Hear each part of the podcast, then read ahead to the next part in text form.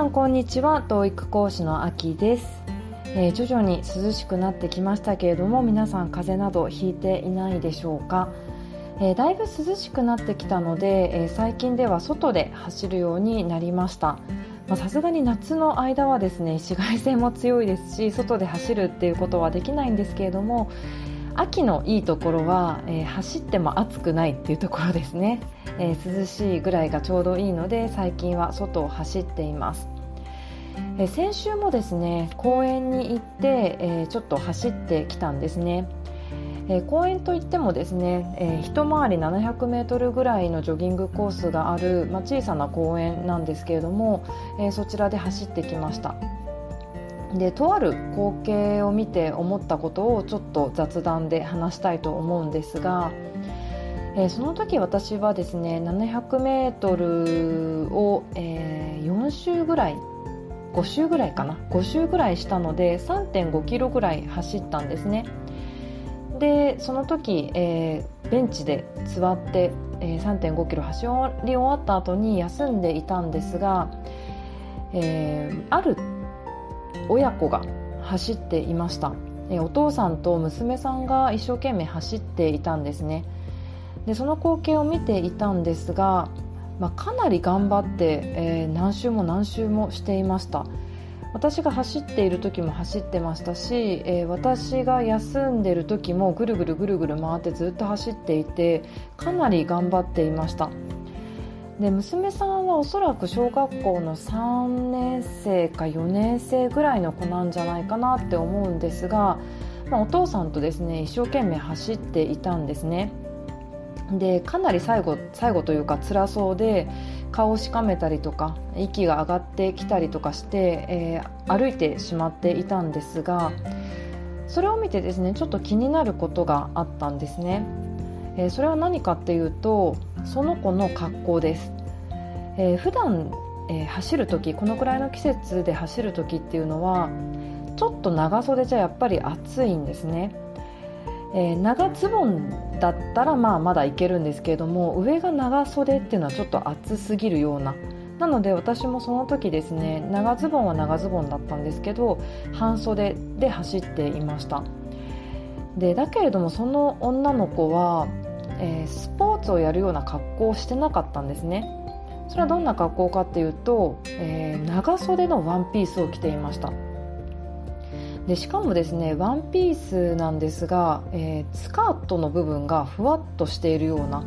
ちょっとレースが入ったようなあの本当に決して走るような 格好ではなかったんですね。で長袖でなおかつその上にあの毛糸で編んだような直帰も着ていたのでかなり暑かったんじゃないかなって思います。あのそれを見てですね私最初に思ったのがかわいそうだなって思ったんですよ。えー、もっと言うとお父さんはなんでそんな格好で娘さんを走らせてるんだろうってちょっと思っちゃったんですね。もっとあの身軽な格好で、まあ、短パン半袖ぐらいの格好で走れればもっと楽に走れるしそんな辛い思いしなくて済むのになんでそうやって用意してあげないんだろうってちょっと、まあ、あのお父さんを責めるような気持ちで見てたんですよ。でも数分経ってあそうじゃないなって考えを改めたんですね。あそんなことを思ってはいけないなって思ったんですよ。それはなぜかっていうと私が見ているのはまあ事実だとしてもそこに至った背景をわからないからなんですよね。特に子育てっていうのはこういう場面がよくあります、まあ、ちょっと話は変わりますけれども例えばショッピングモールとかでお母さんが、えー、子供を、えー、叱りつけている場面を見たとしますよね。そんなに怒んなくてもいいのにっていうぐらい怒っているお母さんを見たとするじゃないですか。まあ、そしたら普通はですねあそんなに怒んなくてもいいのに子供はかわいそうだなって多分思うと思うんですよね。でもそこに行き着いた背景ってわからないわけですよね。もしかしたらその子供がもう何回も何回も注意してもなんかやめなかった悪ふざけがあるとか何回も言っても、えー、できないことがあったとか何かしらの背景があってお母さんをそこまで怒らせてしまったんだとしたらその見ている私たちは、まあ、そこのことをわからないので単純にですねその光景だけを見てかわいそうだって決めつけるのはやっぱりおかしいんですよね。それと同じで、まあ、私が見た光景っていうのもあの、まあ、実際に女の子はそういう長袖で暑そうな格好で走っていますけれどもその背景はわからないわけですよね。もしかしたらお父さんは、えー、出かける段階でそんな格好しちゃダメだと、えー、走るんだったらもっと身軽な格好をしなさいみたいな感じで説得したかもしれないですよね。でもそうじゃなくて、えー、娘さんはそんなの嫌だから自分の、えー、したい格好をしていくんだみたいな感じで反抗した結果、えー、そういう風になったかもしれないですよね。なので一概にその光景だけを見て、え娘さんがかわいそうっていう風に思うのはやっぱり間違っているなっていう風に考えを改めました。で子育ての場面ってそういうことが結構あるんですね。あのこちらが良かれと思って子供にアドバイスしたり提案したりすることって多々あるんですよ子供って未熟なのでこうした方がいいよああした方がいいよってまああの親として言ったりもするんですけれどもそれをですねあの受け止めるかどうかって子供次第なんですよね。反抗するかもしれないですしあのそんなの嫌だっていうふうに、えー、言うかもしれないのでもうそうなったらですね親はもうあの言ってみれば放置するしかないんですよ 間違った方向だと分かっていてもその決断を、まあ、あの優先するというか尊重するしかないんですよね間違っていたとしても。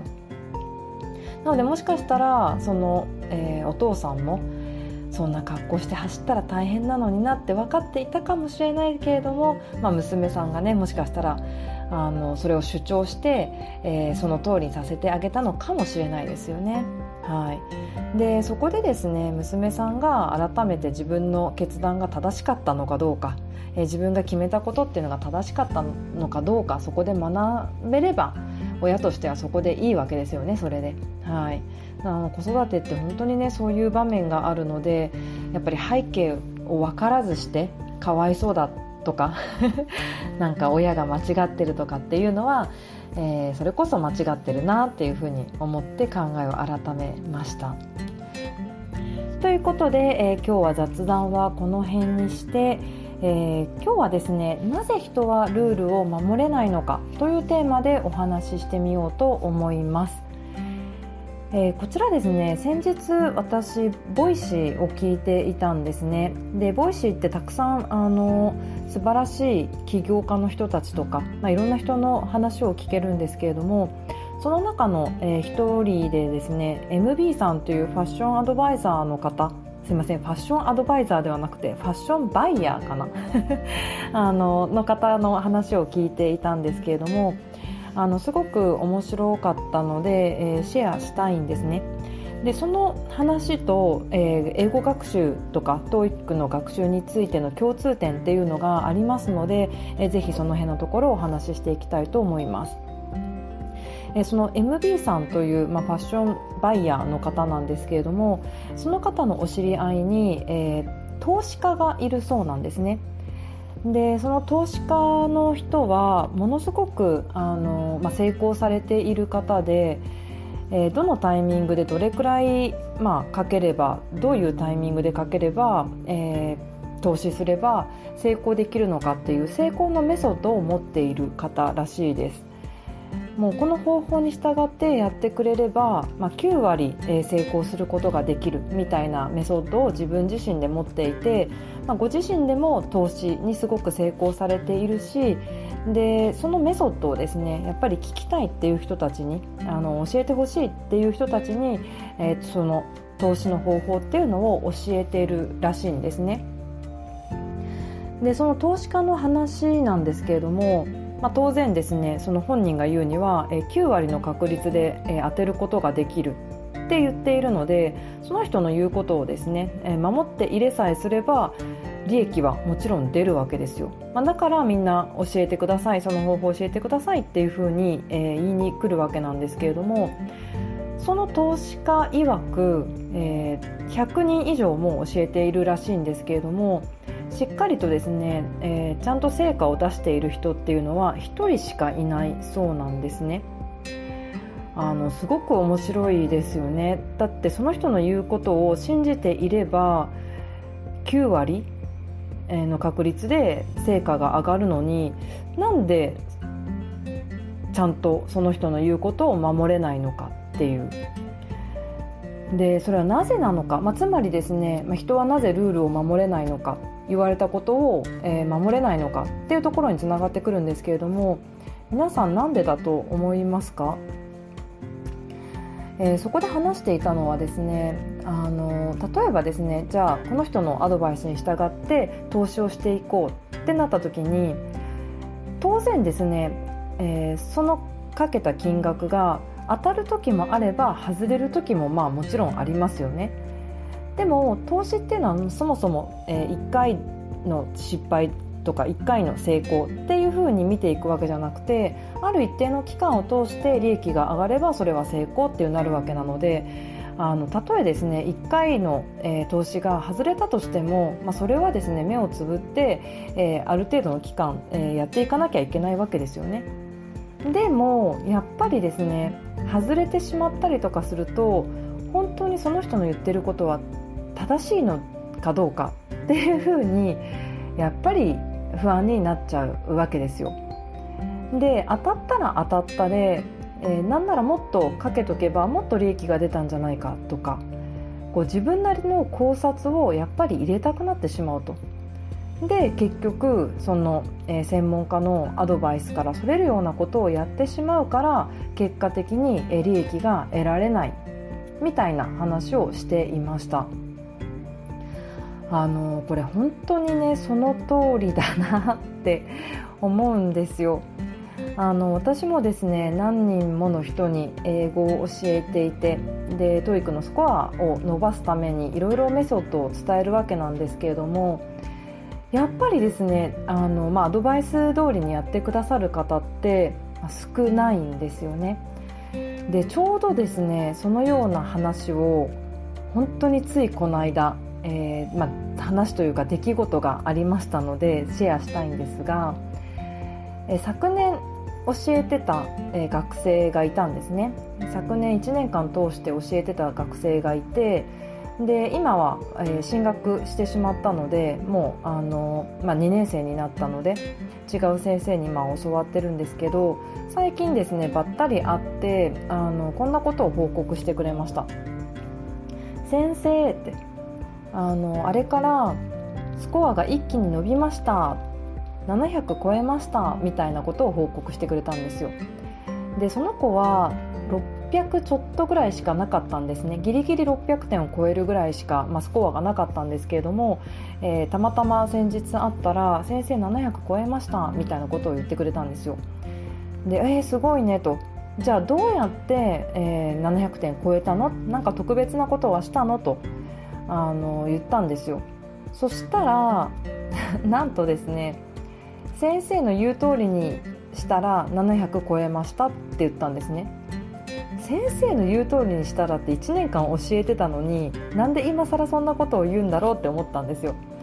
で詳しく聞いてみるとえーとですね、600点超えるぐらいの力の人って例えばですねこの問題は難しすぎるから TOEIC の中でも飛ばした方がいいですよっていうような問題があるんですよ。例えばそれがパート7長文読解の、えー、文書タイプ例えば記事とかですね記事っていうのは結構やっぱり読むの難しいので、えー、600点ギリギリ取れるっていうような子は積極的に飛ばしてくださいとそれよりも、えー、もっと簡単な問題があるかもしれないからそっちの方に時間をかけましょうというふうにアドバイスをすることが多いんですがその子はですねずっとそのアドバイスに従わずに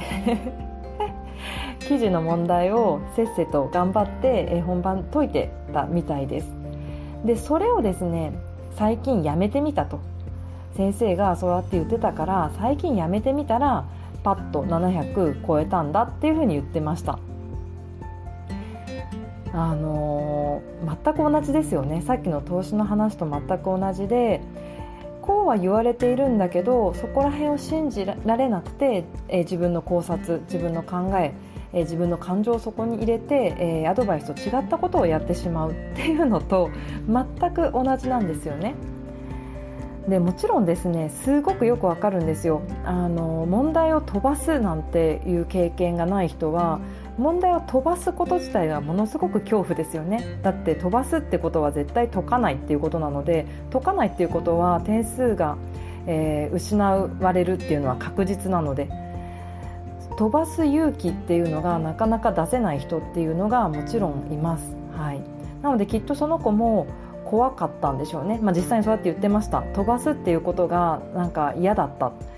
ちゃんと解いていきたかった。でも実際じゃあ解いたらどうなるかっていうと、えー、リーディング100問、えー、全然終わらないと。そういったことが続いてじゃあもう思い切って、えー、記事の、え問題は飛ばそうって言って、まあ、私がつまり言ってることですね。はい、それに従ってやってみたら、え問題解ける問題が増えて、え700超えましたって言ってました。はい。なのでねついついこう自分の考察あのっていうのを入れたくなるんですけれどももう餅は餅やですね。専門家の言うことをとりあえず聞いてみて、まあ、自分の、えー、起こる感情っていうんですか？自分の考えとか、まあ、自分の感情どうしても湧くんですけれども一旦それを脇に置いといてですね、まあ、専門家の言うことをちょっと聞いてみようと いうふうにやってみると意外とですねあのブレイクスルーできるかもしれないです。はいでそのまあちょっとボイシーの話に戻りますけれどもその投資家の話をしたファッションバイヤーの MB さんもおっしゃってたんですがやっぱりファッションのプロなわけですよねその MB さんも。でファッションのプロとしてアドバイスしてそれに従ってもらえば絶対におしゃれになれる。にもかかわらずやっぱりですね、えー、その辺信じられなくて、えー、自分の、えー、何でしょうかねテイストをそこに入れようとするとおしゃれにはなれない、まあ、そういうことがよくあるっていうふうに 話していました。はい。あのこれ私自身も実際そういうような経験があってダイエットとかもなんかそうかなと例え例えば人がですねあの朝食べない方がいい16時間断食とか今流行ってますけれどもそういうのがいいよって、え言われたとしてもえー、やっぱり朝は食べるもんでしょうっていうふうに自分の価値観がですね変えられないとなかなかその16時間断食っていう新しい習慣を試そうと思わないわけですよね。いつかやってみたいなって思うんですけどあのただ空腹に本当に耐えられるかなとか朝ちゃんと食べなくて、えー、半日持つかなとかなんかそういったことが、えー、ついついですねあの頭をよぎってあの新しい挑戦をなんかこうためらってしまうんですよね。はい、あのついついやっぱり専門家の言うことをやってみたいやんなきゃいけないとは分かっていても自分の思いを優先させてしまうっていうのはよくありますただ、えー、何かスランプが起きているとか、えー、どうしてもなんかそこブレイクスルーしたいっていうところがあればあのぜひですね専門家のアドバイスをちょっと怖がらずに聞いてみていただけるのもいいんじゃないかなと思いました。はいということで、えー、今日はなぜ人はルールを守れないのかという話をしてみました、まあ、結局はですね自分の感情を抑えられないとか、えー、自分の考えをそこに入れたくなるとか、えー、自分の固定概念から抜け出せないとか、まあ、そういったことでですね人はルールを守れないのかもしれません。ということで、え今日も最後までお聴きいただきありがとうございました。え皆さんの英語学習が楽しいものでありそして、えー、効果的な結果が出るよう応援しております。